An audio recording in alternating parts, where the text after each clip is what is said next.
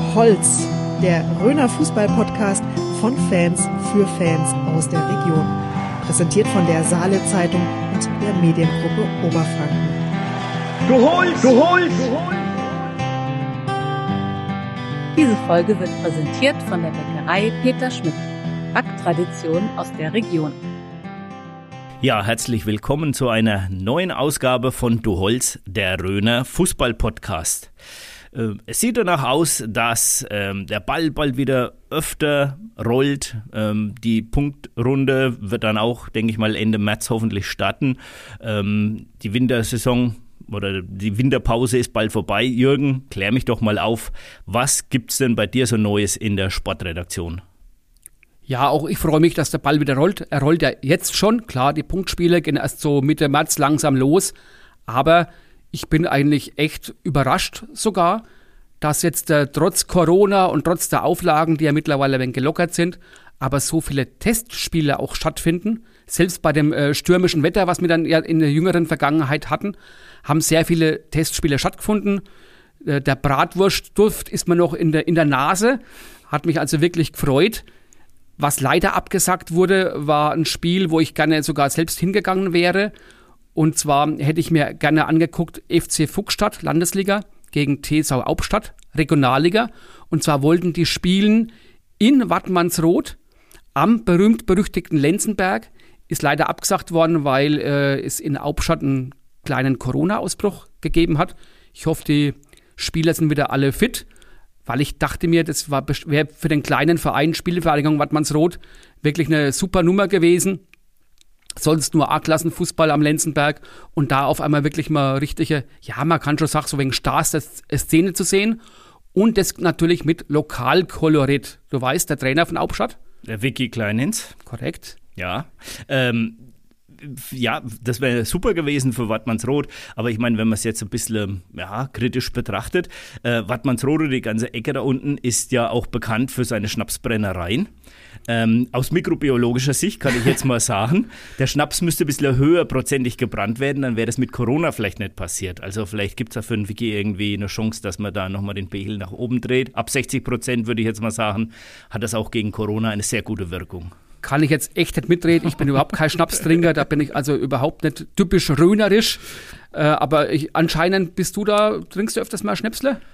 Naja, ja, sicherlich. Aber ich komme natürlich aus der Mikrobiologie und von daher habe ich das jetzt gewusst. Also deswegen wollte ich es ein bisschen angeben. Ich wollte gerade sagen, Wenger angebermäßig. Ja, aber wir bleiben ja fachlich, sachlich. Vicky hat inzwischen seinen Vertrag verlängert in Aubstadt. Also scheint Umfeld, Spieler, Verein scheinen extrem zufrieden im Wiki zu sein, was natürlich auch uns vom Rhöner Fußball-Podcast freut. Und natürlich bleibt an seiner Seite der André Beetz aus dem benachbarten Windheim bei Wattmannsroth, der Co-Trainer, der eben auch seinen Vertrag verlängert hat. Also das sind ja wirklich gute Buddies, gute Kumpels und bleiben beide an der Spitze von unserem Fußball-Regionalligisten aus dem Grabfeld. Und es sieht ja so aus, als ob Aubstadt auch relativ sicher nächste Saison wieder in der Regionalliga spielt. Also das ist ja ziemlich durch. Nach unten müssen die gar nichts mehr gucken. Nach oben müssen sie aufpassen, dass sie nicht noch zu weit nach oben rutschen. Jetzt werden dann Schnüdel und sowas auch schon wieder federn lassen. Ja, das wird eigentlich das Spannendste, ob es die Aubstädter schaffen, vor Schweinfurt zu kommen. Ja. Ich meine, das wäre für die Schnüdel extrem bitter, aber das sind relativ eng an der Spitze, also an der erweiterten Spitze. Und von daher ist das noch so ein interner Zweikampf der beiden unterfränkischen Vereine. Ja, absolut. Wobei ja Viktoria Aschaffenburg auch ein unterfränkischer Verein ist, wollen wir an der Stelle nicht vergessen. Das stimmt. Aber natürlich aus Lokalkolorit schauen wir natürlich eher nach Aubstadt und nach Schweinfurt. Absolut, ja. Wenn wir jetzt aber auch schon so technisch im Grabfeld sind, da gab es auch zwei News, die wahrscheinlich dem einen oder anderen Großbardorfer Herz so ein bisschen, das Herz ein bisschen bluten lassen. Und zwar haben da zwei langjährige ehemalige Spieler und Trainer angekündigt, dass sie nach dieser Saison quasi ihr Amt aufgeben und nicht mehr weiter Trainer sein wollen. Und zwar einmal ist es der Udo Eckert und auch der sehr bekannte Torwarttrainer Otto Dietz. Ja, richtig. Wobei ich sagen muss, dass ich jetzt beide jetzt nicht besonders gut kenne.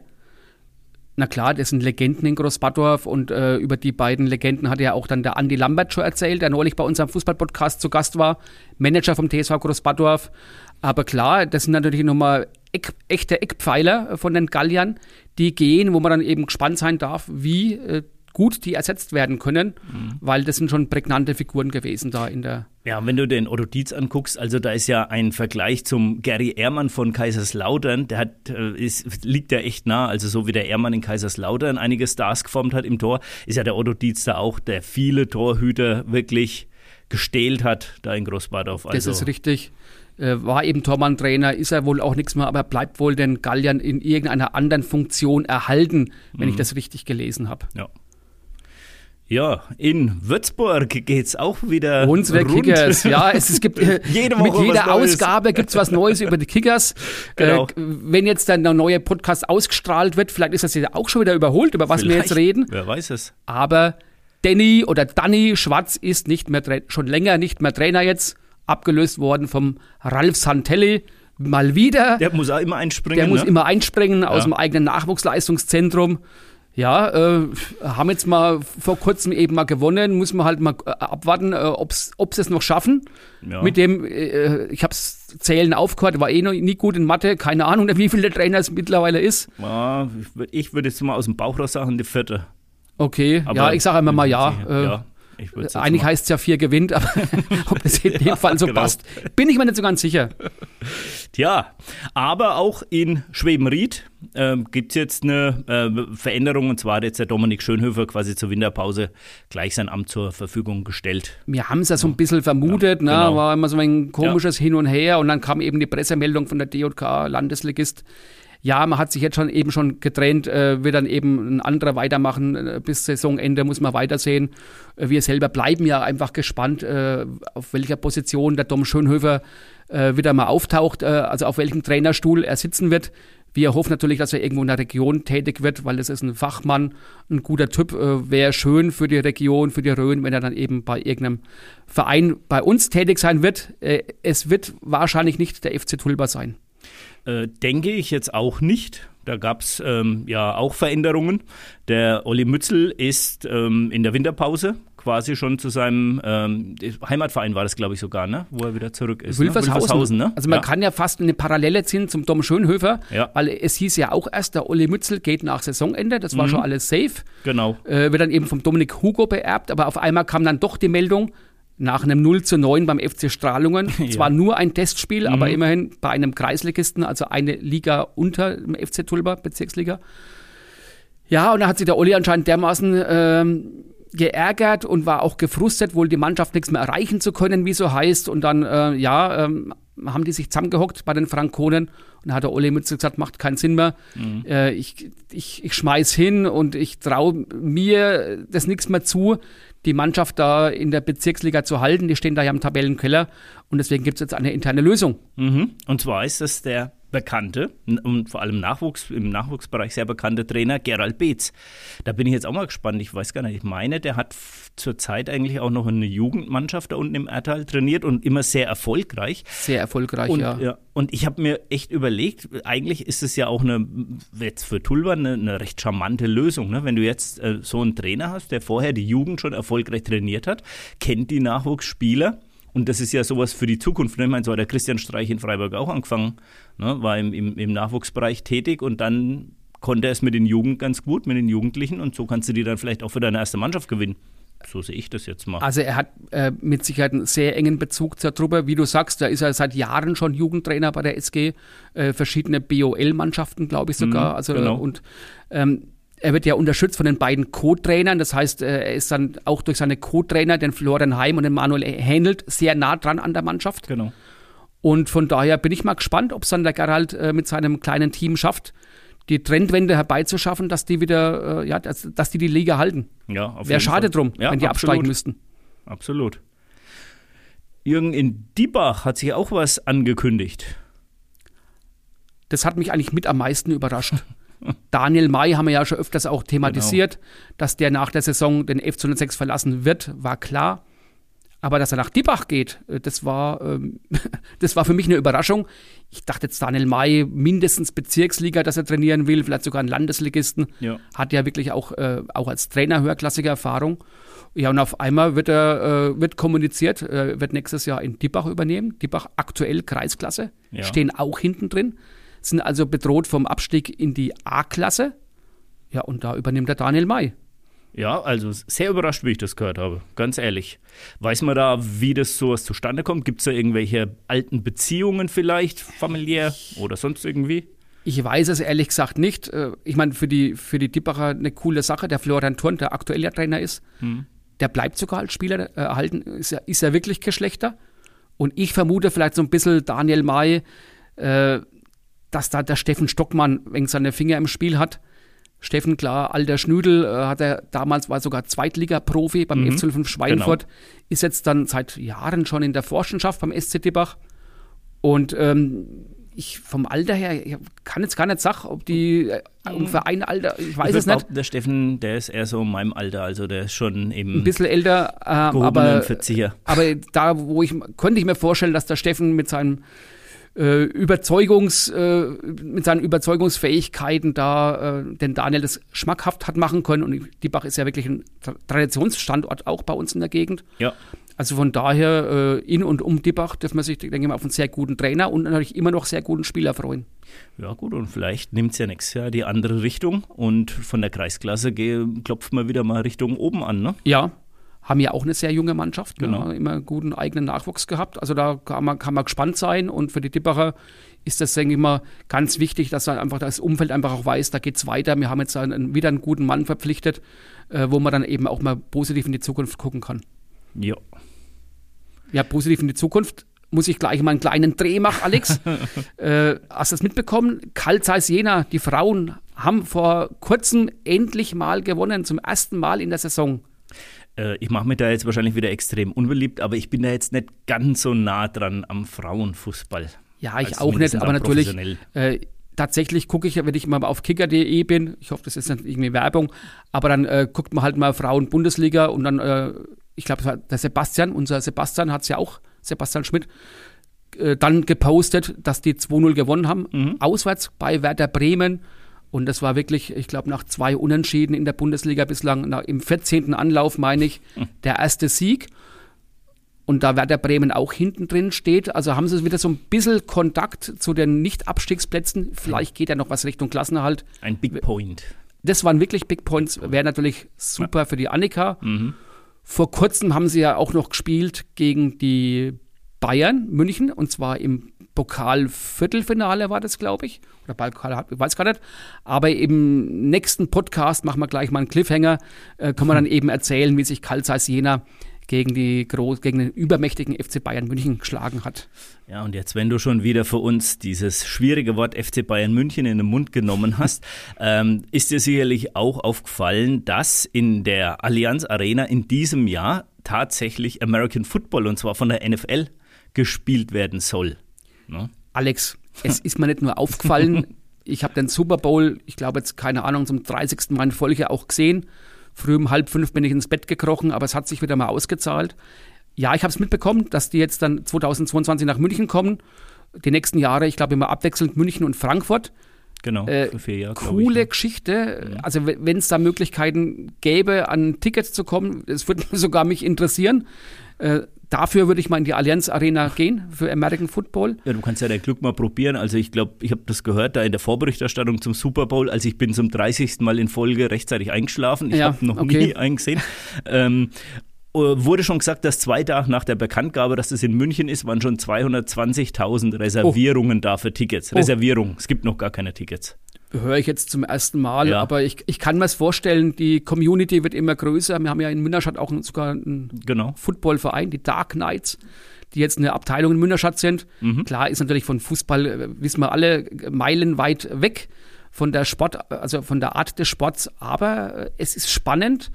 Es ist Action und von daher bin ich mal gespannt, wie sich der Sport sowohl in Deutschland weiterentwickelt, aber auch bei uns in der Region. Und wenn das die Möchter gut aufziehen, glaube ich ja dran, dass wir da echt was Neues, Spektakuläres aufbieten können. Das auf jeden Fall, wobei man einfach sagen muss, wie American Football in den USA zelebriert wird, das ist unfassbar. Oder generell Sport, Profisport in den USA, wie das zelebriert wird. Also ich habe das mal beim Eishockey gesehen. Das muss man akzeptieren, dass da halt die Show dazugehört. Du musst da mitspielen, ja. Das heißt, der traditionsbewusste Ultra, der wird damit nichts anfangen können. Nein. Aber wenn du das wegen akzeptierst und wenn man sich ein wenig auskennt, hat der Sport schon irgendwo seine Berechtigung und er Also er hat auch was, aber man muss sich irgendwie mit den Regeln auskennen, sonst siehst du nur irgendwelche Knäuel und blickst nicht durch. Das ist natürlich dann eben auch ein Motivationskiller. Aber ich finde es gut. Sehr gut. Aber ich meine, wenn wir jetzt schon mal in München nochmal sind, mir ist am Wochenende beim Bayerischen Rundfunk in der Berichterstattung oder vielleicht was auch in der Sportschau, ist mir aufgefallen, da wurde immer wieder mal gesprochen vom Derby Bayern gegen Fürth. Wie siehst du denn das? Also ich persönlich, für mich gibt es ja, wenn Fürth überhaupt schon genannt werden muss, gibt es dann nur ein Derby und das ist gegen einen Club. Ich meine, das Derby, das kommt aus dem Englischen irgendwo, da hat früher mal in einer Ortschaft, die Derby oder Derbyshire hieß, ja. Daher stammt das Ganze. Aber ich finde jetzt Fürth gegen München, mal davon abgesehen, dass es qualitativ ein Riesenunterschied ist, ich sehe das nicht als Derby. Siehst du ein Derby? Ist für mich auch kein Derby. Ich meine, klar, wenn ich jetzt irgendwo aus Hamburg käme, dann wäre Fürth gegen München ein Derby, weil es halt zwei bayerische Mannschaften sind. Genau. Wobei, nicht immer, das ist korrekt, das ist ja fränkisch-bayerisches Derby. Wenn man sagt, ein fränkisch-bayerisches Derby, kann ich so ein bisschen damit leben. Man müsste das Derby ja in Anführungszeichen setzen, macht natürlich kein Mensch. Aber was auch du meinst, nein, das ist kein richtiges Derby. Das müsste dann schon Nürnberg gegen Club sein, jawohl. München gegen 60. Nürnberg gegen Fürth meinst du wohl? Was habe ich gesagt? Nürnberg gegen Club. Nürnberg gegen Club ist ja ein rechter Case. Ja, ist aber Nürnberg ganz gut eigentlich, Fürth. Könnte ich mir gut vorstellen. Genau, Club gegen Kleeblatt. Aber ja. Nein, Bayern München gegen Spielvereinigung Kräuter Fürth ist für mich kein Derby. Was ist denn für dich ein Derby hier bei uns in der Gegend? Bei uns in der Gegend? Wäre zum Beispiel FC 06 Bad Kissingen gegen SV Garetz. Definitiv. Das ist ein richtiger Derbyknaller. Genau. Ja, auch natürlich Bad Brückenau gegen Riedenberg zum Beispiel. Dein Heimatverein. Mein Heimatverein, das Derby, haben wir uns selbst genommen, weil ja SG Oellenbach-Ebenhausen mittlerweile eine SG sind. Genau. Dieses Derby gibt es nichts mehr. Wenn, dann wäre es eben gegen Roddershausen-Eldingshausen. Mhm. Das wäre das Großgemeinde-Derby.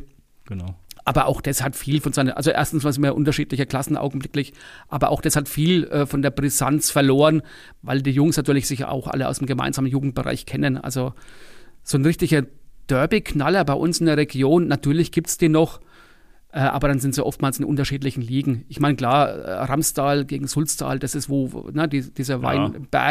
Weindorf-Derby ist. Das ist immer, aber auch da unterschiedlicher Liegen. Genau, ja. Oder Oberertal, Unterertal. Oberertal, aber gibt es nichts mehr so oft, die in derselben Liga aufeinandertreffen, ist wirklich die Ausnahme geworden. Mhm. Schade. Ja. Gut, kommen wir zu unserem heutigen Studiogast. Wir freuen uns sehr, dass wir eine Trainergröße hier aus dem Landkreis gewinnen konnten.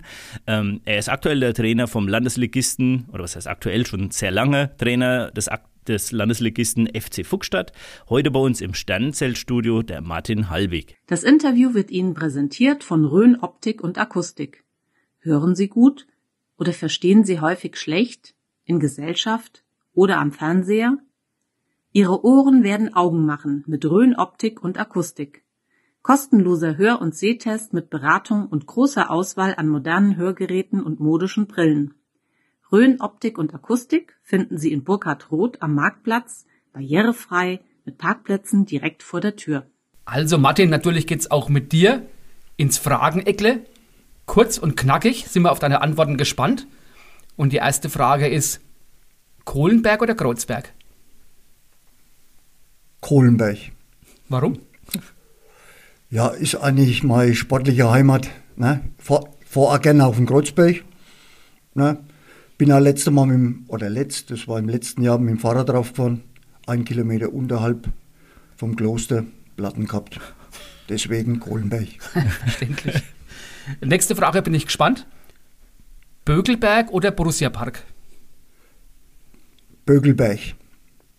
Na, für unsere Zuhörerinnen und Zuhörer, der Martin ist glühender Fan von Borussia Mönchengladbach. Deswegen auch hier die Nachfrage, warum Bökelberg?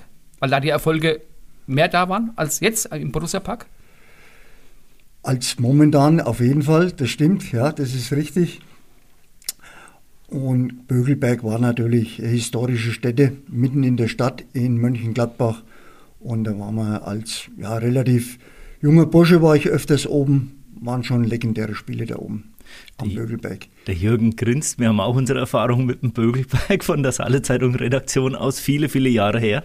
Ja. Sensationelle Geschichten das erlebt. Das war ein toller Ausflug, müssen wir irgendwann mal drüber definitiv berichten. Meine Borussia beendet die Saison auf Platz? Auf hoffentlich keinen Abstiegsplatz. Weil momentan sind sie ein wenig schwer lediert, gerade nach der Auswärtsniederlage in Dortmund. Ja, aber ich hoffe natürlich, dass wir uns die nächsten Wochen rausspielen, dass wir mit dem Abstieg definitiv nichts zu tun haben. Julian Nagelsmann oder Werner Lorand? Muss ich sagen, Werner Lorand. Okay, Begründung? Begründung, das war mein Trainer, wo mich eigentlich von Fuchstadt weggeholt hat. Und das war das erste Jahr in der Bayernliga. Dann sind wir aufgestiegen in die zweite Liga. Ne, war eigentlich, ich will nicht sagen mein Entdecker, aber er hat mich von Fuchstadt weggeholt, hat mir die Möglichkeit geboten, dass ich auf so einem Niveau mal spielen darf. In dem Zusammenhang, die nächste Frage, Mentalität oder Taktik? Mentalität. Okay.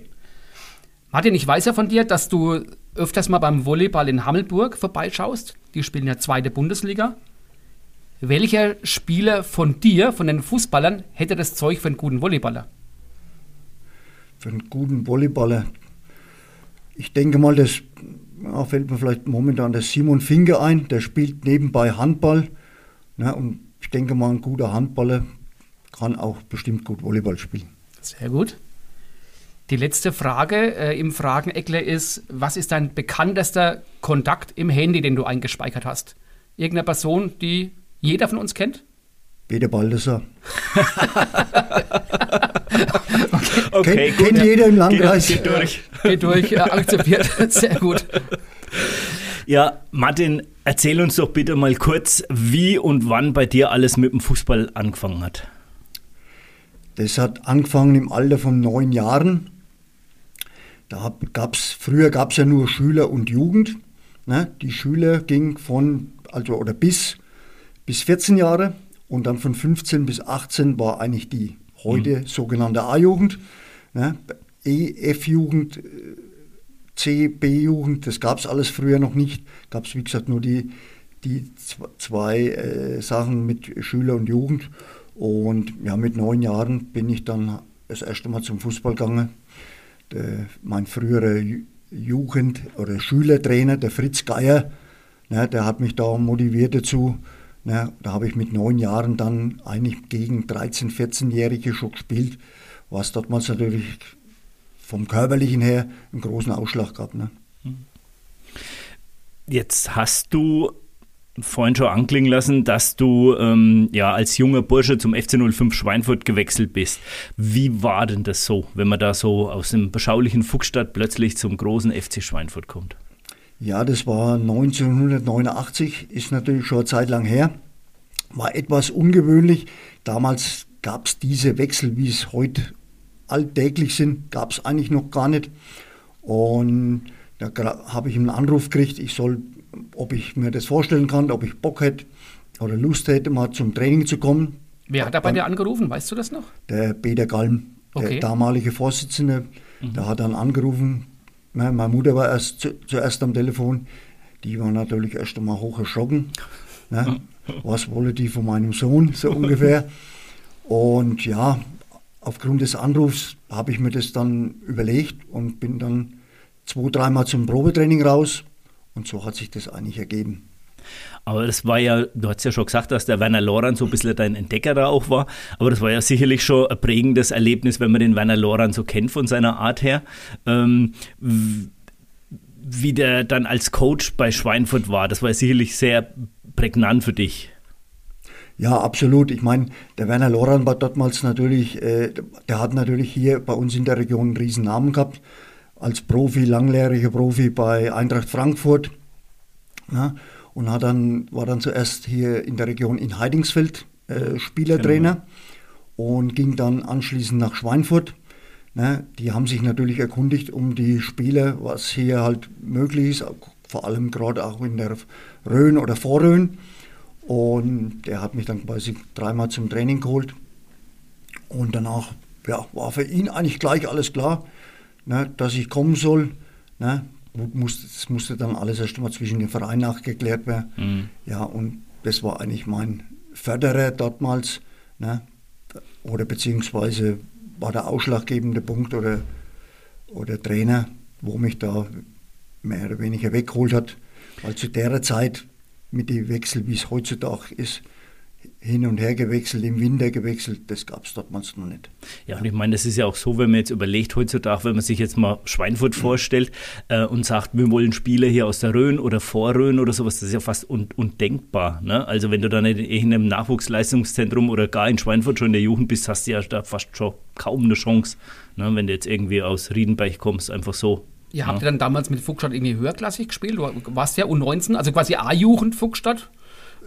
Hast du da irgendwie 50 Tore geschossen, dass die auf dich aufmerksam geworden sind? Was hat denn dich das so ausgezeichnet in der Zeit? Nein, ich bin gewechselt mit 23 Jahren. Also es war relativ spät. Wir haben gespielt Bezirksoberliga und da war ich da Schützenkönig bis zur Winterpause. Also hat mit die meisten Tore erzielt in der Bezirksoberliga. Wir sind zwar dann mit dem FC Fuchstadt leider wieder abgestiegen aus dieser Bezirksoberliga. Tulba ist dortmals Meister geworden, der FC Fuchstadt ist abgestiegen. Wir sind dann als Dritt- oder Viertletzter sind wir runter wieder zurück in die Bezirksliga. Aber der Wechsel nach Schweinfurt stand dann vorher schon klar. War schon klar. Also quasi, wir haben vorher immer Bezirksliga gespielt und wie gesagt, durch diese Bezirksoberliga sind wir natürlich auch immer ein wenig im Fokus und beobachtet, wann ist klar. Und dadurch bin ich dann nach Schweinfurt gekommen. Damals, ob man es glaubt oder nicht, war ja gleichzeitig auch der Dominik Schönhöfer, den hat man vorhin schon mal erwähnt, und aber auch der Rhönbomber, der Joachim Reuss, war ja dann noch im Kader. Hast du zu den beiden noch Kontakt? Ja, der Kontakt zum Rhönbomber, zum Joachim Reuss, ist ein wenig verloren gegangen. Ist natürlich bedingt, er wohnt in Ebermannstadt da oben, war letztes Jahr mal ein Bericht irgendwo in der Zeitung gestanden. Genau. Ne, das verliert sich natürlich automatisch ein wenig. Der Rhönbomber ist mit mir gekommen. Der hat genauso wie ich damals auch Probetraining gemacht. Der Rhönbomber ist mit raus und der Dominik Schönhöfer, ne, aus Wolbach, der kam von der Clubjugend. Genau. Von der Club A-Jugend, der hat beim 1. FC Nürnberg gespielt. Richtig, ja. Und der Kontakt zum Domi ist natürlich immer noch da, weil wir uns als Trainer ja immer mal kreuzen. Erst vor kurzem beim Derby gegen Schwebenried. Ja. Wie schwer war das für dich damals in Schweinfurt gegen solche, ich sage jetzt mal, Stars wie den Erwin Albert, den Bernhard Winkler oder den Bernd Hecker so zu behaupten? Ja gut, es war am Anfang natürlich nicht einfach. Ne, braucht man schon unbedingt den Wille, einen Ehrgeiz, ne, muss man schon da an den Tag legen. Ich vergesse nie mein erstes Training. Ne, 27 Leute, da denke ich, ach Gott, was hast du da gemacht? 27 Leute, wie willst du da spielen? Ja. Glück hatte ich ein bisschen, als sich der Erwin Albert verletzt hat. Der hat sich damals hatte schwere Verletzung gehabt. Und ich habe dann von Anfang an immer gespielt. Ich habe von den 30 Pflichtspielen 27 Spielen hatte ich meine Einsätze gehabt. Ja, wie gesagt, ich habe profitiert davon, dass der Erwin Albert verletzt war und habe dann sehr oft mit dem Bernhard Winkler vorne in der Spitze gespielt, zweite Spitze. Ne? Bernd Hecker war natürlich absolute Führungspersönlichkeit damals, ne, auf der rechten Außenbahn. Ne? Und also für mich war das eine überragende Saison, ist super gelaufen, 27 von 30 Pflichtspielen und hat er dann geendet mit der Meisterschaft bzw. die Aufstiegsspiele zur zweiten Bundesliga. Mhm. Also ich habe jetzt so verstanden, der Bernd Hecker, der hat dich ja so als Führungsfigur schon sehr beeindruckt. Gab es sonst noch einen Spieler, der dich beeindruckt hat da in dem Kader? Ja gut, der Bernhard Winkler, ne, ist dann anschließend nach dem Jahr auch in die Bundesliga gewechselt, ist deutscher Meister geworden mit dem Kaiserslautern. Ne. Gut, so ein Carsten Weiß, Mambo Mauder, ne, Oliver Wölfling, wo leider nicht mehr unter uns ist, ist er dann Jahre später leider Gottes verstorben. Ne. Gab schon einige Persönlichkeiten, ja, in der Schweinfurter Mannschaft. Aber die Truppe hat gepasst. Es waren viele aus dem Umfeld, ob aus der Rhön, ob aus, wie jetzt der Bernd Hecker aus Schraudenbach, der Elmar Trenkert aus Schraudenbach. Ne? Wie du vorhin schon gesagt hast, ist momentan fast undenkbar, dass du mit Spielern hier aus der Region, ja, in Schweinfurt in der Regionalliga hier spielst. Ja, ja, und das hat ja auch die Leute gezogen. Also ich kann mich daran erinnern, das waren so meine erste Erfahrungen in einem großen Fußballstadion, wie ich da mit meinem Vater rein bin. Da hat man ja so viele bekannte Leute getroffen, weil die Leute hier samstags alle nach Schweinfurt sind, ne, zum Fußball gucken. Also. Ja, war damals, das war die Saison war auch von den Zuschauern, das war überragend. Wir hatten im ersten Spiel gegen MTV Ingolstadt, hatten wir 2000 Zuschauer, weiß ich noch, erstes Heimspiel. Ne, 2000, aber das war eigentlich fast die Minuskulisse in dem ganzen Jahr.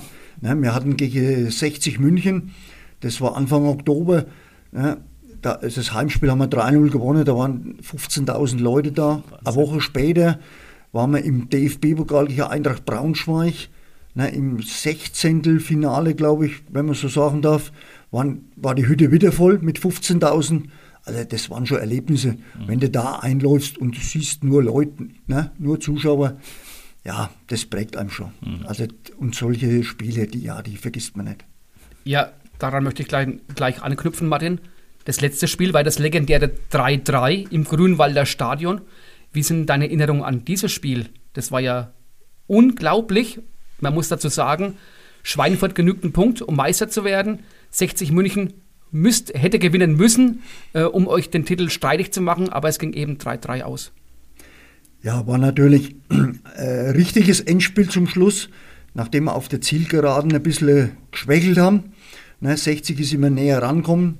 Bei 60 war damals der Carsten Wettberg Trainer, ne, Werner Lorand, die haben sich vorher schon im Blickpunkt Sport damals immer ein bisschen gegeicht. Ne. Klar, gehört alles mit dazu. Das Stadion war ausverkauft, das wusste man, waren über 30.000 Zuschauer drin. Ne. Wir sind da runtergefahren, damals mit dem Bus, haben früh noch ein lockeres Training gemacht in der Sportschule, damals in Grünwald. Und sind dann ja mit Polizeieskorte, das waren wir ja nicht gewohnt. Ne, wenn wir jetzt in der normalen Bayernliga-Spiel gefahren sind, ne, alles mit Polizeieskorte durch halb München gefahren bis zum Grünwalder Stadion. Ne, der Bus ist danach gleich wieder weggefahren worden, weil es ja viel zu gefährlich war, dass die 60-Fans da ein bisschen randalieren und hin und her. Ja, wir haben den einen Punkt, wo wir gebraucht haben, haben wir Gott sei Dank geholt, nach einem spektakulären Spiel. 3-3, ich war damals nur auf der Bank, aber das war alles halb so schlimm. Ne? Unterm Strich hat da der Mannschaftserfolg, war da im Vordergrund gestanden, da hat sich der Erwin Albert, hat dann da wieder gespielt in diesem letzten Spiel von Anfang an. Kann sein, dass ich dadurch auf der Bank war, habe ich aber gerne in Kauf genommen.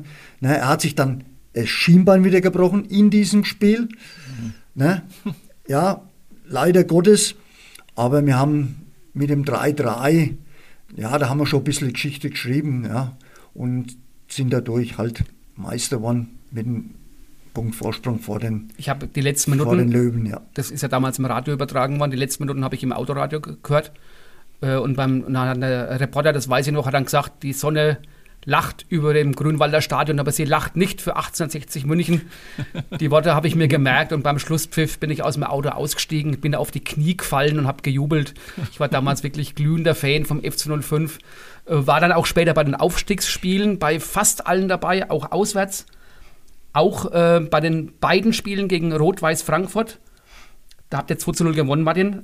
Kannst du dich an den berühmtesten Frankfurter damals erinnern, ja, im Kader? Erzähl. Definitiv, ganz einfach. Jürgen Klopp, heutiger Trainer von Liverpool. Ne? Und ja, hat nicht damals, wenn wir das gewusst hätten, dass das heute so ein prominenter Trainer wird, ja, war eigentlich fast mein Gegenspieler. Er hat mehr in der Defensive gespielt. Rot-Weiß Frankfurt war das letzte Spiel, haben wir 2-0 gewonnen. Ne? Und Trotz verletzungsbedingter Ausfälle hatte Bernd Hecker damals war verletzt. Ja, wir haben natürlich den Sieg gebraucht, sonst wäre Reutlingen mit Nau vielleicht. Ja, und war ja die Aufstiegsrunde mit 4 Mannschaften, FSV Mainz 05, SSV Reutlingen und Rot-Weiß Frankfurt. Mhm. Der sogenannte Champagner-Club hat es damals geheißen. Ja. Trainiert unter anderem Dragoslav Stepanovic. Wäre jetzt meine Frage gewesen, genau, du hast noch Dragoslav Stepanovic. Und ja, war natürlich eine Riesensache, ein Haufen Zuschauer dabei, das war irre. Ne, wir sind einen Tag vorher angereist. Ne, dann mache ich noch zufällig das 1-0. Ne, mhm. Ne, Flanke von Werner Köhler, ich habe den direkt genommen. War das 1-0, das 2-0 macht der Bernhard Winkler. Und dann haben wir das ja, mit Ach und Krach über die Bühne geschaukelt.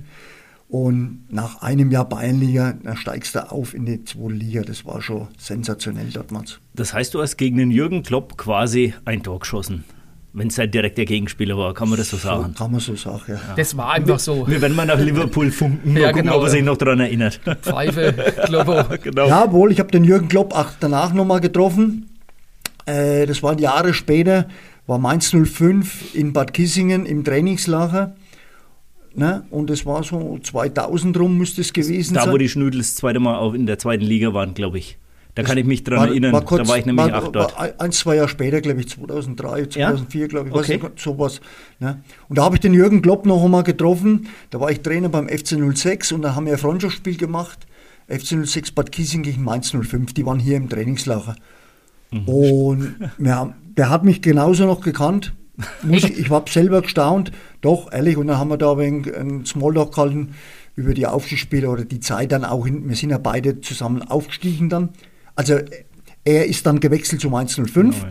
Und dann haben wir ja eigentlich wieder gegeneinander gespielt, ne, in der 2. Liga, obwohl wir ja nur ein Jahr dann in dieser 2. Liga damals waren, sind ja gleich wieder Postwend abgestiegen, Mainz ist seitdem oben. Ja, gut, genau. Und die Geschichte mit Mainz und Klopp, die kennt man ja auch, ne? Dadurch hat er ja seinen Grundstein gelegt. Ich war damals bei dem einen Spiel, war ich auch am Bruchweg noch, im Spiel gegen Schweinfurt. Aber ich glaube, das ging 5-0 für Mainz aus. Irgend sowas habe ich noch in Erinnerung. Ergebnis, das weiß ich jetzt nicht mehr. Auf jeden Fall, ich glaube, hochgewonnen haben wir nicht in Mainz. Nochmal ganz kurz auf diese Aufstiegsspiele, Martin. Das war ja eine riesen Euphorie auf der Autobahn, lauter Schweinfurter Fans mit Fanschal draußen. Bist du da auch jetzt in Fuchstadt, in deinem näheren privaten Umfeld drauf angesprochen worden, was da abgeht in und um Schweinfurt? Ja, damals waren natürlich auch einige Fuchstädter waren auch unten oder sind dann mit heimgefahren, ne, wie wir dann abends, am späten Abend dann angekommen sind in Schweinfurt. Ne, war natürlich eine Riesenfete dann in und um das Willi-Sachs-Stadion. Ne, klar, wenn du heute dran denkst, ne, das waren 6 Spiele. Ne, nach Rundenschluss hast 30 Spiele in der Runde, ne, dann hast du nochmal 6 Aufstiegsspiele. Heute, da wird jeder jammern, ne? Jammert ja schon jeder, wenn mit Hin- und Rückspiel. Und es war das mal so, hast 3 Heimspiele gehabt, 3 Auswärtsspiele und musst dich ja erst einmal qualifizieren. Und wenn das letzte Spiel, wenn nicht so gut gelaufen wäre, wärst du vielleicht Dritter geworden und hättest es gar nicht gepackt.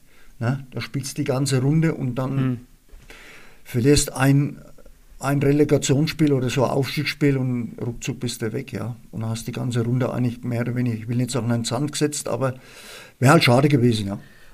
Ruckzuck bist du weg, dann muss ich gleich dann auf die 2. Liga weitergehen. Ihr seid aufgestiegen, seid dann auch wieder abgestiegen. Meine Frage ist, die Statistik besagt, dass du in dieser Zweitligasaison 7 Einsätze hattest.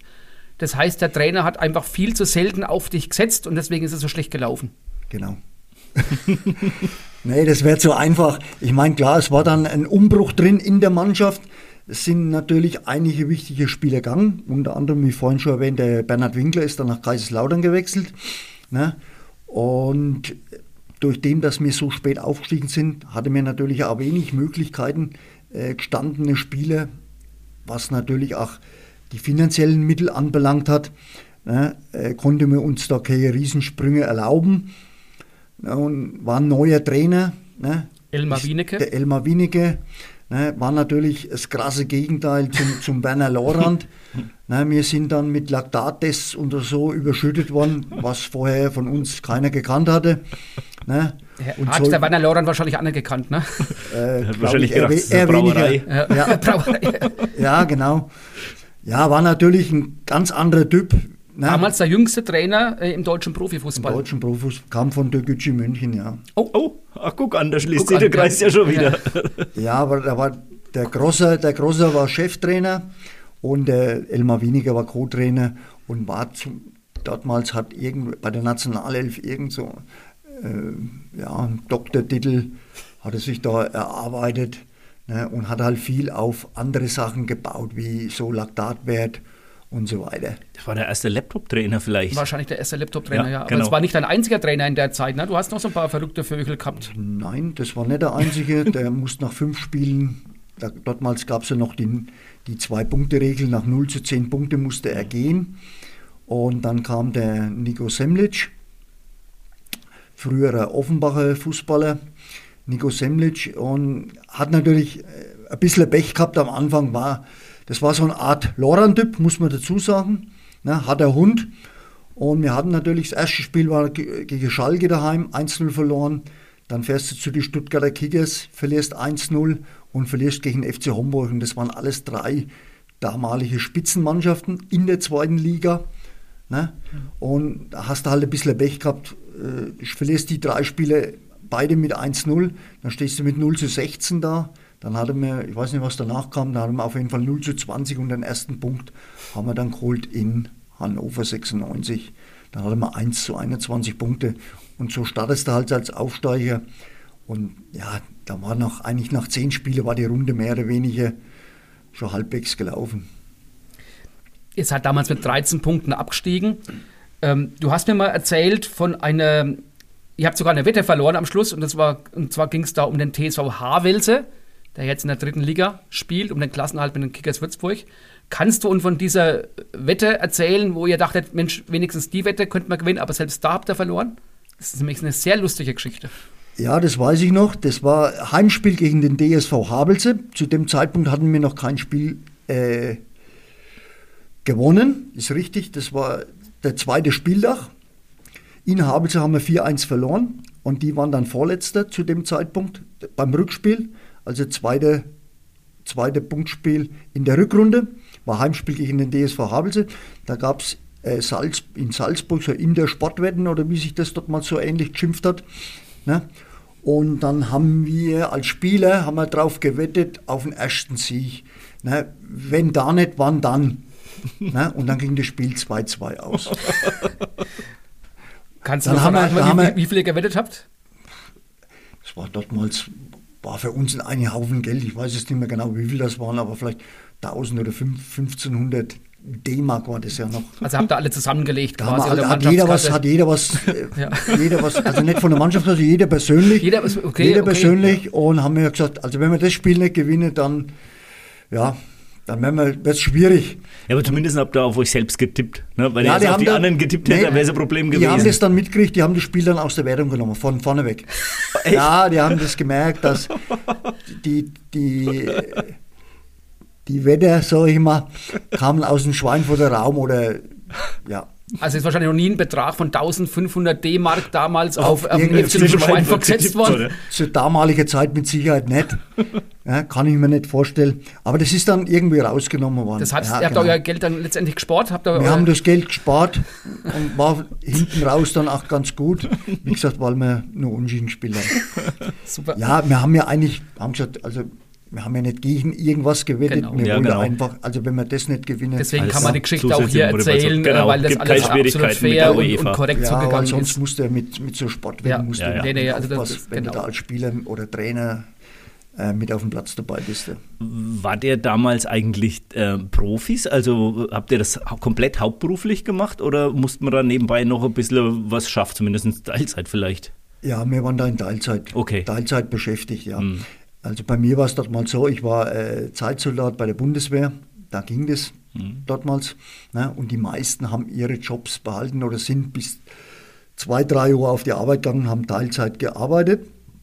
Es waren natürlich auch welche Vollprofis da, die von außerhalb kommen sind, sprich Wattenscheid, Paderborn, sind aber gekommen, Schalke 04, zweite Mannschaft, waren ein paar Spieler dann da. Ne? Aber die sogenannten Schweinfurter, wo Bernd Hecker, Elmar Trenkert, Carsten Weiß, die wo mit uns aufgestiegen sind, die sind haben ihren Job auf jeden Fall behalten, weil die Gefahr halt, weil wir gesehen haben, wenn du dann wieder absteigst, ne, sonst hast du vielleicht alles los, dann hast du den Job vielleicht auch noch los. Genau, und die Million auf die Wette ist ja auch nicht aufgegangen. Ne? Die Million ist nicht aufgegangen, ja, und damals, ich meine, die Bezahlung war dort noch nicht so, dass du jetzt sagst, du kannst jetzt einfach davon leben. Mhm. Ne? Heute sieht es da in der zweiten Liga ein wenig anders aus, denke ich. Das denke ich auch, ja. Ich glaube nicht, dass da jemand noch nebenbei schaffen muss. 1993 ging es ja dann für dich zur DJK Waldberg. Ich nehme an, das war damals wahrscheinlich noch Landesliga. Aufstieg Landesliga. Genau. Warum und wer waren denn da so die Trainer und Mitspieler in Waldberg? Trainer war der Peter Kleinens. Mhm. Peter Kleinens war damals, die sind dortmals aufgestiegen und die Wege mit Schweinfurt haben sich dortmals getrennt. Die haben sich natürlich auch von einigen Spielern getrennt, ne, und hin und her. Dann der Bernd Hecker, die sind dortmals alle, sind einige nach Heidingsfeld gegangen, sind nach Heidingsfeld in die Bayernliga. Ne, und ja, das hat sich dann so ergeben. Luper Weißenseel ist ein Begriff. Luper Weißenseel und der Wilhelm Söder, die kamen dortmals auf mich zu. Die kannten mich von früheren Zeiten schon oder auch aus Schweinfurter Zeiten. Ja, die haben mir das ein wenig schmackhaft gemacht und die sind da aufgestiegen in die Landesliga. Und dann bin ich nach Waldberg gewechselt, ja. Wir haben ja uns in unserer Weihnachtsfolge haben ja der Luppe und der Robert Hammer auch so erzählt, wie sie das dann damals als Trainer, wie sie den Robert als Trainer verpflichtet haben. Also ich glaube in Waldberg, das war schon eine ganz besondere Atmosphäre damals noch, ne? Ja, absolut. Waldberg war schon einzigartig, sage ich immer. Ne? Die sind da aufgestiegen, die Zuschauer, die sind da die Bude eingelaufen. Das war ja Wahnsinn, was wir anfangs für Zuschauer hatten. Gerade die erste Halbserie, ne? Erste Heimspiel Weißmain, ich glaube, da waren über 2000 Zuschauer dann dort. Ne?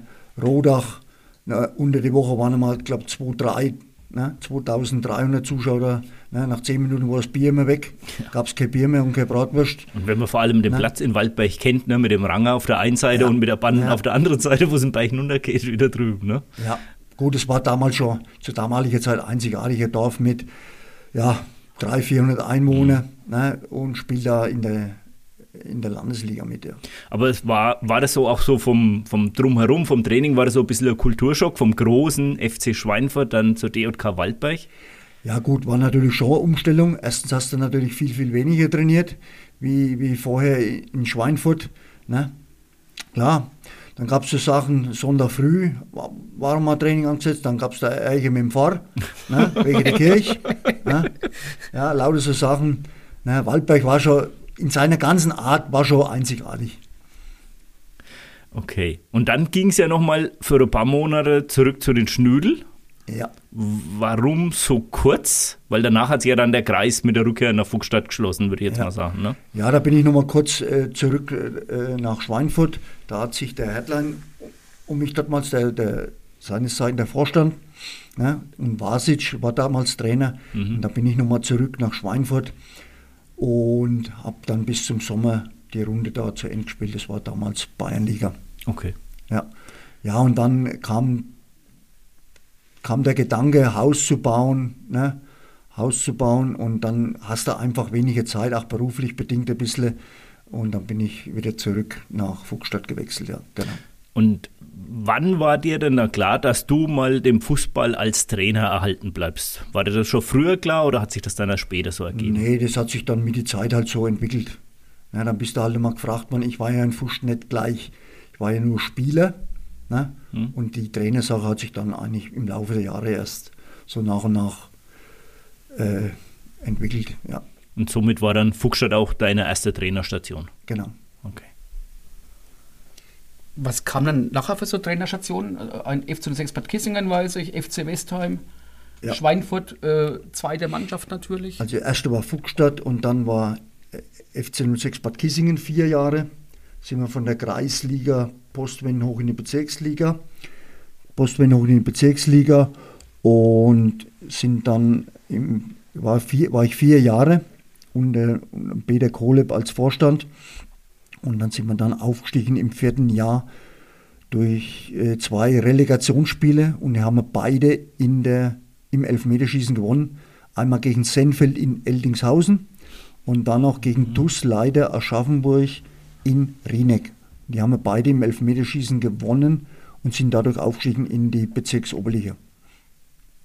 Danach war dann, was war danach? War dann Fuchsstadt wieder, dann war Westheim 2 Jahre. Westheim sind wir danach aufgestiegen. Ne? Aufgestiegen bin ich eigentlich mit jeder Mannschaft seinerzeit, ja. Komischerweise. Ja.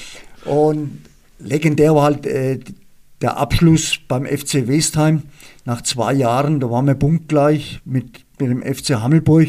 Und da gab es dann damals noch bei Punktgleichheit Entscheidungsspiel um die Meisterschaft. Das war dann am Kohlenberg vor knapp 2000 Zuschauer. Das war damals legendär. Das Spiel hat über 3 Stunden gedauert. Mit Hubschrauber-Einsatz. Mit Hubschrauber-Einsatz, Verletzungen, genau, und ja, so weiter und so fort. Und ist dann glücklicherweise für uns gelaufen. Das haben wir im Elfmeterschießen dann gewonnen gegen den FC Hammelburg. Jetzt bist du ja beim FC Fuchstadt schon wirklich eine ganze Zeit lang. Jetzt habe ich eine sehr spezielle Frage an dich. Sehr lang bei Ihren Vereinen waren auch der Otto Rehhagel, der Volker Finke oder auch der Alex Ferguson. Wenn du jetzt die Wahl hättest, mit welchen von den 3 Trainer-Heroen würdest du dich gerne mal so auf dem Fußball-Talk treffen? Aber Otto Rehhagel, Volker Finke und Alex Ferguson. Weiß nicht, ob ich einen Alex Ferguson so gut verstehen würde, ob der so gut Deutsch kann oder ich so gut Englisch. Ne? Volker Finke haben wir uns schon mal gekreuzt. Das war damals. Der war damals Trainer beim DSV Havelse. Genau. Stimmt. In der zweiten Liga. Richtig, ja. Also wir haben uns da schon mal, wir haben uns da jetzt nicht persönlich begrüßt seinerzeit. Da war er auch noch nicht so erfolgreich wie danach halt in Freiburg. Ja. Aber ja, Volker Finke war natürlich in Freiburg. Genauso wie heute Christian Streich, waren überragende Trainer. Und da kann man, also über deren Arbeit kann man einfach nur einen Hut ziehen, was die mit dem SC Freiburg erreicht haben. Absolut. Da muss ich jetzt aber aus Erfahrung sprechen. Ja? Also der Christian Streich ist gegenüber dem Volker Finke höchst sympathisch. Also der Volker Finke, ich hoffe nicht, dass er es jetzt hört, aber... Stimmt, du hast eine Freiburger Vergangenheit, ne? Also sehr schwierig. Okay. Sehr schwierig, ja. Ja. Der Alex hat mal in Freiburg gearbeitet. Genau, ja. Da war er noch Trainer beim SC Freiburg, ja. Okay. Ja. Waren keine guten Freunde. Ja. Also jedenfalls Tatsache ist, dass der Alex Ferguson nie mit dem FC Fuchstadt aufgestiegen ist, du aber schon. Und zwar bist du in deiner Zeit in Fuchstadt sehr erfolgreich, auch mit vielen Spielern, die aus unterklassigen Vereinen zu euch auf den Kohlenberg kommen. Wie schaffst du das, dass du mit einer relativ unerfahrenen Truppe, zumindest auf Landesliga-Niveau oder auf Bezirksliga-Niveau früher, dass du schaffst, die Klasse zu halten? Ich finde das auch sehr bemerkenswert. Wie haben die einfach Bock auf Fuchstadt, dass die das schaffen? Gut, wie das manchmal klappt. Man wundert sich dann, wenn die Runde rum ist, selber ein bisschen. Na, ich meine, bei uns ist jetzt momentan halt die Lage so, wir haben jetzt keine fertige Landesligaspieler oder Bayernligaspieler hier im Umkreis um Fuchstadt herumrennen. Ne? Wir müssen uns im unteren Bereich an unerfahrenen Spielern bedienen, müssen hoffen, dass das funktioniert. Ne? Es ist größtenteils bis jetzt uns immer gelungen. Ne? Das ganze Umfeld spielt da gut mit. Ne? Mit relativ, sage ich mal, bescheidenen Mitteln. Spieler aus den unteren Klassen, sprich A-Klasse, Kreisklasse, Kreisliga zu holen. Ne? Wichtig ist, ne, dass der Spieler motiviert ist, dass er will, dass er unwahrscheinliche Willensstärke zeigt. Es ist machbar, das hat die Vergangenheit gezeigt. Wir müssen halt mit Spielern aus Hammelburg, Pfaffenhausen, Obereschenbach, egal wo sie herkommen dann, Aura, ne, haben wir immer den einen oder anderen mit dabei bei uns im Kader. Ne? Es geht nicht anders, dass wir es dann Jahr für Jahr immer wieder schaffen. Ja, Zeug davon, von einem gewissen Fleiß, wo die Jungs an den Tag legen, muss ich wirklich sagen. Ne? Der eine oder andere bleibt natürlich auch einmal auf der Strecke, ne? Wo dann der ein oder andere Fuchster vielleicht auch einmal auf der Strecke bleibt, das ist ganz logisch. Aber ich mache da jetzt keine Abstriche zwischen Fuchster oder Auswärtige, sag mal Auswärtige in dem Sinn, hier aus dem Umkreis. Anders können wir uns... Anders geht es gar nicht. Unsere Philosophie ist einfach so, wir können keine Riesenspieler von oben herunterholen, wie es manch anderer Landesligist macht. Die haben dann fertige Bayernliga-, Regionalligaspieler. Mhm. Wir müssen halt, unsere Philosophie ist einfach die, mit einer gewissen Laufbereitschaft, mit einer gewissen Einsatzbereitschaft im Kampf. Ne? Du sagst es ja selber. So plump, wie das manchmal klingt, ja, damit müssen wir einfach zurechtkommen. Das geht ja da eben manchmal zu Lasten der Spielkultur, weil du dann eben Leute aus unterklassigen Mannschaften hast, Manche Kritiker sagen, ja, Fuchsstadt, es ist oft hoch und weit, Mittelfeld, hohe Bälle überbrückt. Aber das ist halt dann das, was ihr spielen könnt, weil mehr ist dann einfach von der Spielkultur nicht möglich. Also man muss dann einfach Realist sein. Das stimmt. Da muss man realistisch bleiben, ne? Ganz logisch. Ne? Wir werden jetzt nicht den filigranen Fußball in Fuß spielen. Das ist vielleicht für den einen oder anderen Zuschauer manchmal ein bisschen unattraktiv. Ne? Aber Fakt ist, unterm Strich, ne, zählt der Mannschaftserfolg oder der Teamerfolg, und den haben wir bis jetzt die letzten 5 Jahre, das haben wir, wie gesagt, sehr, sehr gut hinbekommen. Ne, da sind wir auch ein bisschen stolz drauf, kann jeder Einzelne ein bisschen stolz drauf sein, ne, der ganze Verein. Ne, für uns ist das eine Riesenherausforderung, in der Liga zu spielen. Ne. Du spielst von Fürth bis Aschaffenburg, ne, Coburg rauf, ne, Bamberger Raum.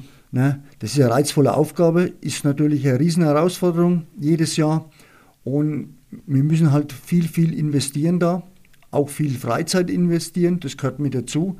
Ne, wir trainieren in der Regel 3-mal die Woche, ne, dann hast du die Auswärtsfahrten, geht eigentlich, da will ich jetzt nicht groß jammern, durch die Autobahn liege ich mir eigentlich sehr günstig, ne, weil wenn ich jetzt nach Bamberg Autobahn fahre, ne, derzeit fahren manche Kreisligisten vielleicht von Hammelburg, sagen wir mal, nach Fladungen. Genau. Ne, da ändert sich eigentlich nicht viel. Ne? Und die Busfahrten bei uns auswärts, die sind absolut legendär. Der Bus ist jedes Mal voll, wir sind nie allein, wir haben immer mindestens mal 50 Zuschauer dabei. Ne?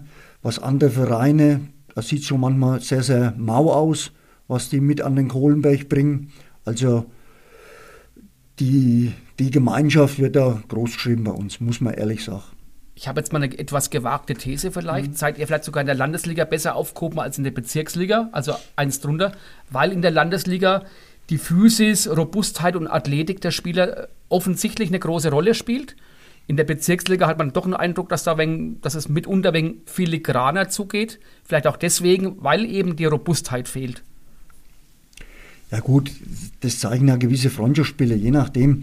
Wenn ich natürlich gegen unteren klassischen Verein spiele, dann kommt das Filigrane bei uns auch mehr zum Vorschein. Das ist logisch, ganz klar.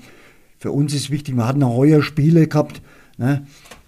Da gewinnst du in Unterbleichfeld 4-0 oder zu Hause gegen Rottendorf 5-0. Das waren nach den 3 Heimniederlagen, wo wir vorher gehabt hatten, ne? Da hast du gedacht, du hast 3 Heimniederlagen, spielst gegen Schwebenried, verlierst 1-0, dann die Woche drauf gegen Höchberg. Das waren alles Gegner auf Augenhöhe, sage ich mal. Heibach kann man verlieren, das ist eine Spitzenmannschaft, schon über Jahre gesehen. Ne? Danach gewinnst du die 2 Spiele, wie gerade erwähnt. Ne? Ist manchmal nicht nachvollziehbar. Da spielst du auswärts, wenn du tief stehst, ne? Kannst auf Konterspiel, da kommt schon der ein oder andere filigrane Aspekt schon zum Vorschein. Ne? Ich will nicht sagen, dass wir nur lauter Spieler haben, die nur einfach die Bälle im Wind rumblasen. Ne? Wir können schon ein bisschen kicken, wir müssen uns da auch nicht verstecken. Ne? Aber im Vordergrund steht bei uns erst einmal eine gewisse Leidenschaft, was Laufbereitschaft und der Kampfgeist betrifft. Einer der filigraneren Spieler bei dir in der Mannschaft ist natürlich dein Sohn, der Domi, der ja wirklich Torjäger ist. Bist du und der Dominik, ist der sportliche Erfolg beim FC Fuchstadt von euch beiden abhängig? Gut, der Domi ist freilich mitunter ein ganz wichtiger Spieler, weil er das ein oder andere Tor für uns schon geschossen hat oder einige Tore von uns schon geschossen hat. Logisch, ganz wichtig, aber ich will da jetzt die Leistung der anderen nicht schmälern. Wir hatten vorher, Anfangszeit, der Simon Hecker dabei, der Simon Bolz, ein Joko Feser, die haben auch ihren Teil dazu beigetragen, was das Tore-Schießen anbetrifft. Ne? Klar wird die Luft natürlich immer dünner, ne? Gerade nach vorne. Ne? Im Abwehrbereich haben wir uns absolut stabilisiert, haben uns da an die Klasse nach anfänglichen Schwierigkeiten gewöhnt, ne? Dass alles ein Tick schneller geht, ne? Dass alles ein bisschen körperbetonter ist. Das ist einfach so, das bringt jede Klasse mit sich. Ne? Aber ja, Folgendes hat man gedacht, nachdem der Joko Feser aufgehört hat, der Steffen Schmidt hat uns dortmals nach Richtung Euerbach verlassen. Der Simon Bolz wollte kürzer treten. Das waren natürlich 3 eminent wichtige Spieler, wie in den Jahren vorher schon. Ne, so ein Simon Hecker, ein Marcel Blehn, ne, die Schuhe mehr oder weniger am Nagel hängt haben. Aber trotzdem haben wir es heuer überraschenderweise geschafft und sind in der Aufstiegsrunde gelandet, ne, was keiner uns zugemutet hat. Wie gesagt, wir hatten Phasen in der Runde drin. Wie gesagt, die drei Heimspiele. Verlierst du drei Heimspiele, dann gewinnst du die nächsten 2, 3 Spiele. Ja, die Leistungen sind noch ein wenig schwankend. Ne? Das gehört zu einer jungen, unerfahrenen Truppe eigentlich dazu, weil man noch relativ doch schon ein wenig unerfahren sind in manchen Beziehungen, aber im Großen und Ganzen mit viel Leidenschaft und wie gesagt, dieser Laufbereitschaft, was ich schon gesagt habe, haben wir das wieder gut gemeistert bis jetzt. Und ich meine, den Klassenerhalt habt ihr jetzt auf jeden Fall schon sicher, dadurch, dass ihr in der Aufstiegsrunde seid. Aber wenn man sich das ja auch anguckt, ihr seid jetzt seit 2016 in der Landesliga, habt euch da immer wieder durchgebissen, große Personalsorgen teilweise. Warum ist es denn eigentlich so schwierig, bei uns in der Region einen großen Kader für die Landesliga zusammenzustellen? Ja, die Frage stellt man sich Jahr für Jahr. Du rufst Spieler an, du rufst da 15, 20 Spieler an. Am Anfang alles himmelhoch jauchzen, ja, ich könnte es mal probieren. Und dann kneift doch der eine oder andere, weil er vielleicht den Aufwand nicht fahren will, weil er sich vielleicht doch nicht zutraut. Ne? Eigentlich früher, sagen wir mal vor 20, 25 Jahren, wenn wir eine Landesliga-Mannschaft gehabt hätten, wäre wahrscheinlich alles dahin gerannt, hier im Landkreis. Mhm. Ne? Hat ja kaum einer geschafft, dass wir mal 5 Jahre in der Landesliga, ich glaube fast noch keiner, Reichenbach war immer in der Landesliga, ne? Garitz war nur ein Jahr drin, Dull war damals auch 1990. Genau, ja. Ne? Eigentlich meint man, die Spieler müssten uns eigentlich einfach so zulaufen und trotzdem ist es immer ganz, ganz schwierig, den einen oder anderen von seinem Heimatverein wegzuholen, weil er sich vielleicht nicht zutraut, klar, weil die meisten Spieler, wie erwähnt, kommen ja von unterklassig, ne? Die haben dann vielleicht ein wenig Angst, wenn ich es dann nicht schaffe, wenn ich nicht spiele, dann kriege ich die Einsatzzeit nicht, wie vielleicht in meinem Heimatverein. Klar, dann der Heimatverein selber versucht natürlich, den Spieler immer wieder in den eigenen Reihen zu halten, weil es natürlich überall immer schwieriger wird. Ne? Eigene Mannschaft, ne, noch in den Spielbetrieb zu bringen. Ne? Es gibt immer mehr Spielgemeinschaften, traurige Bilanz die letzten Jahre. Ja, ist nicht so einfach, aber eigentlich müsste mehr bereit sein oder die Bereitschaft zeigen, ne, vielleicht einmal eine Landesliga zu probieren. Mhm. Weil viele schauen dann am Kohlenberg zu, was, der spielt Landesliga, das Volk ist ja noch in der A-Klasse gekickt, ne, kann man sich gar nicht vorstellen und hin und her. Ja. Aber es gibt auch Spieler, die trauen sich das zu, die zeichnen ein echter guter Wille, gute Einsatzbereitschaft, sind opferbereit, ne, was das Training natürlich auch betrifft, ne, Freizeit betrifft, ist ja logisch, ganz klar. Mhm. Ich meine, wir trainieren jetzt nicht unter Profibedingungen, um Gottes Willen, will ich nicht alles so hochhängen. Wir spielen in Anführungszeichen nur Landesliga, 6. Liga, früher war das mal 4. Liga, richtig, ganz früher, muss man auch sagen. Ne. Aber wie gesagt, bei uns im Dorf oder uns im Verein, wir sind alle stolz, was wir bis jetzt bisher erreicht haben seit 2016, dass wir so lange auf Landesebene hier mitkicken dürfen. Passt ganz gut zu dem Thema, weil du hast mal in einem Interview gesagt, dass aus deiner Zeit als Trainer bei den Schweinfurter U23, also Schweinfurt 2, die beiden Hammelburger Zwillingsbrüder, der Christoph und der Steffen Schmidt, dass das gute Freunde von dir sind.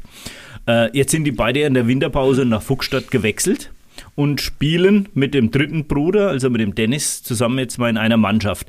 Wie verstärkt euch dieses Miteinander nochmal in der Aufstiegsrunde?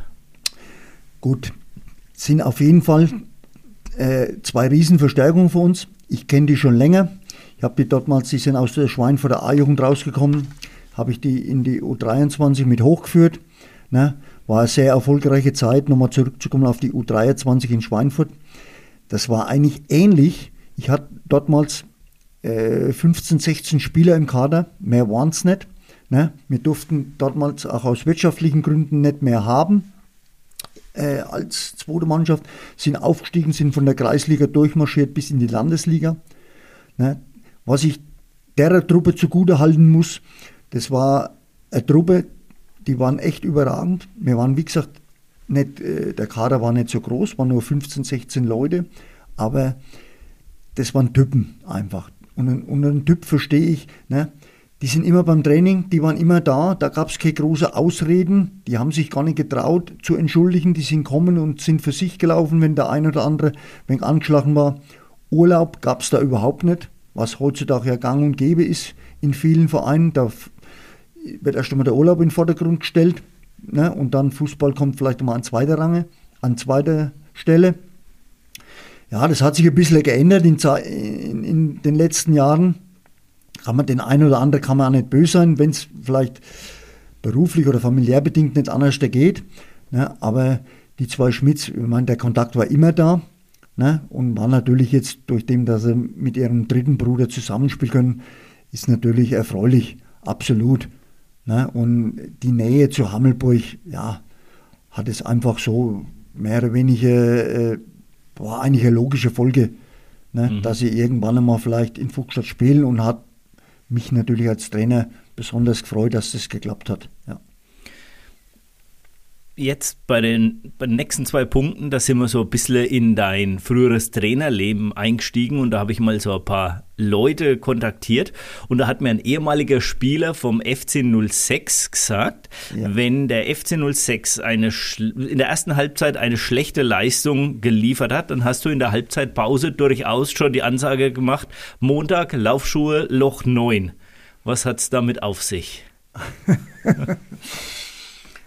Ja, ist vielleicht ein wenig lustig. Loch 9, das ist das äußerste Loch vom Golfplatz, ne, vom E-Berg aus gesehen. Ich weiß jetzt nicht, wie weit es bis dorthin ist. Ne. Vielleicht hat es den einen oder anderen dann vielleicht ein wenig angespornt.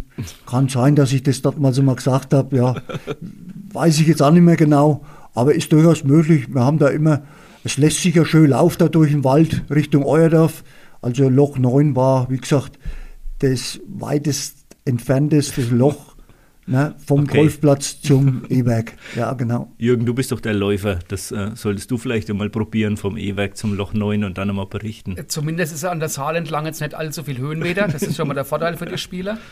Aber für mich schließt sich die Frage an, Martin, spielst du denn auch Golf, dass du dich so gut auskennst? Dass du dich auf dem Golfplatz so gut auskennst? Nein, das hat sich dort mal rumgesprochen. Okay. Ich kannte den Greenkeeper vom Golfplatz rein zufällig. Und apropos von Jürgen, ne, das wäre ja ein Klacks bis Loch 9, muss ich sagen. Der ist ja rennt er lieber einen Marathon. Nee, ne, so weit ist es noch nicht gekommen. Noch nicht ganz so weit. Halbmarathon. Okay. Genau. Wenn ich zwei halber laufe, habe ich einen ganzen, aber das verteilt aufs Jahr. Aufs Jahr verteilt, genau. Und jetzt habe ich nochmal mit einem ehemaligen Spieler von dir geredet, und zwar mit dem Nico Wolf, ehemaliger Kapitän. Und der hat mir erzählt, es gab also zwei Trainingslager in der Türkei, die waren seiner Aussage nach, waren sensationelle Touren, hat er mir gesagt. Und dann habe ich das halt so verstanden, dass es halt der Mords Gaudi gewesen wäre und der Mords Spaß und das stand im Mittelpunkt, die Gaudi ein bisschen am Strand. Und dann hat der Nico mich aber aufgeklärt, dass ich mich da erstens schwer täusche und dich B nicht richtig kenne. Kannst du mir da ein bisschen mehr dazu sagen, was da los war? Ja, das ist richtig. Trainingslager waren wir zweimal in der Türkei mit dem FC Fuchstadt. Vorher auch schon war ich mit dem FC Bad Kissingen, war ich auch drüben. Na, gut, was ich unter Trainingslager verstehe, wie es der Name eigentlich schon sagt. Na, ich meine, es gab Freizeit genug in dem Trainingslager, aber wir haben da ordentlich trainiert. War mal eine außergewöhnliche Geschichte. Na, wir haben dann früh so einen sogenannten Guten-Morgen-Lauf gemacht vor dem Frühstück. Dann hatte mir eine Trainingseinheit am Vormittag, ne, dann Mittagessen und dann am Nachmittag noch einmal eine Einheit. Und das haben wir jetzt die ersten 3-4 Tage mal so durchgezogen. Dann sind wir wieder vielleicht eine Einheit runtergefahren. Ne. Und komischerweise nach diesem Trainingslager ist die Rückrunde immer sehr, sehr positiv gelaufen. Allein für die Kameradschaft ist so ein Trainingslager natürlich eine super Sache, muss ich sagen. Wir haben das meistens ja selber finanziert, das muss man auch dazu sagen. Wir haben einen kleinen Obolus gekriegt vom Verein, einen kleinen Obolus aus der Mannschaftskasse. Aber im Prinzip hat sich jeder Spieler das selber finanziert. Und Punkt 1 und Punkt 2 musste ja seinen Urlaub dafür opfern. Mhm. Ne? Da waren wir eine Woche in der Türkei. Gut, das sind natürlich Erlebnisse, die bleiben. Sowas vergisst man natürlich nicht. ob jetzt als Trainer genauso wie als Spieler. Ne? Und ich habe immer gesagt, die können ruhig ihr Bier trinken abends, habe ich nichts dagegen, aber die haben gewusst, warum. So nett, dass sie sehr disziplinierter waren, weil die mussten ja früh um 8 wieder auf der Matte stehen. Also der Nico hat gemeint, also an Fortgehen war da jetzt nicht großartig gedacht worden, weil sie eigentlich zu müde waren abends und haben sich schön ihr Bett gekuschelt. Das ist richtig, ja, da ist eher, sind ein paar Gesellschaftsspiele gemacht worden oder ist ein Schafkopf gespielt worden.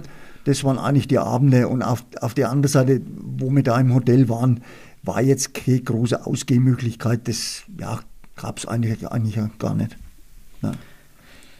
Kommen wir jetzt Richtung Ende und da stellt sich für uns immer noch so die Frage, die Festung Kohlenberg ist bei vielen gegnerischen Teams gefürchtet. Was macht denn den Kohlenberg so als Spielort so einzigartig? Das ist richtig, das höre ich auch immer von vielen Auswärtigen, kriege ich mir natürlich auch immer nur so nebenbei mit. Was da so gefürchtet ist, selber weiß ich nicht. Ich meine, die Atmosphäre ist schon manchmal sehr aufgeheizt. Na klar, hast immer viele, viele Zuschauer für unsere Verhältnisse, das muss man dazu sagen. Also wir spielen jetzt nicht, wir haben schon erlebt in Feuchtwangen, da spitzte vor 20, 30 Zuschauer sind wir mal runtergefahren. Na, da waren mehr Fuchstädter dabei wie vom Heimatverein. Na, viele fürchten den Kohlenberg. Warum? Weiß ich jetzt auch nicht genau. Wir sind natürlich eklig zu bespielen, das mag sein. Ne, das zeichnet uns aus, dass wir, weil wir kämpfen, weil wir beißen und ja, wir müssen diese Tugenden halt in die Waagschale werfen, vielleicht aufgrund dessen. Ne. Es gab aber schon Zeiten, ne, da hast du mal 3, 4 Spiele, wie gesagt, daheim nicht gewonnen. Ne, ist nicht so, dass wir jedes Heimspiel, dass wir eine riesen Heimserie starten. Auch wenn man die Statistik verfolgt, manchmal hast du auswärts einen Riesenlauf, manchmal daheim, das wechselt. Ne.